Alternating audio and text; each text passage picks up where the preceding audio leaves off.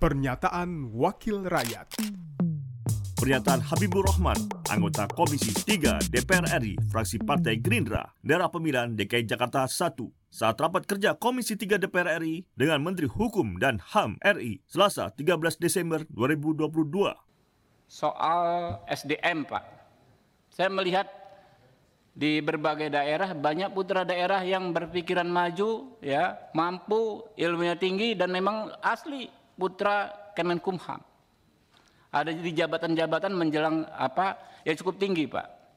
Kalau saya lihat di Papua, ada orang asli Papua dari Kejaksaan, ya, didorong kalau nggak salah jadi PLT Gubernur atau Bupati. Di Kemenkumham saya pikir pasti ada, Pak, putra-putra daerah yang seperti itu. Bukan keputusan ada di tangan Bapak, tentu kita paham. Tapi Bapak kasih jalan lah, Pak.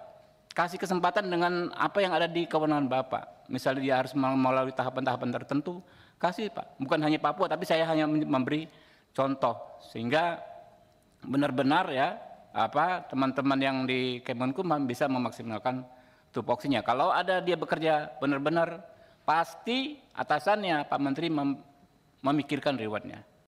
Pernyataan Habibur Rahman, anggota Komisi 3 DPR RI, fraksi Partai Gerindra, daerah pemilihan DKI Jakarta 1, produksi TV dan radio Parlemen, Biro Pemberitaan Parlemen, Sekjen DPR RI. Pernyataan Wakil Rakyat.